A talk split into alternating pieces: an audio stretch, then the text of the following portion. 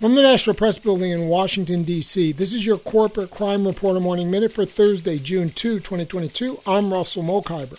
When a whistleblower sent a 34 page report to the Food and Drug Administration in October alleging a host of unsanitary conditions at an Abbott infant formula factory, the top official in charge of food safety didn't see it. That's according to a report in the Washington Post.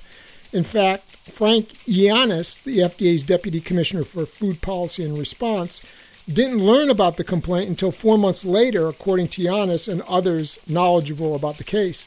By that time, one infant had already died and two others were hospitalized after consuming formula from the plant, all while other top FDA officials less versed in food safety had elected not to send new inspectors to the plant in Sturgis, Michigan. For the Corporate Crime Reporter, I'm Russell Mokhiber.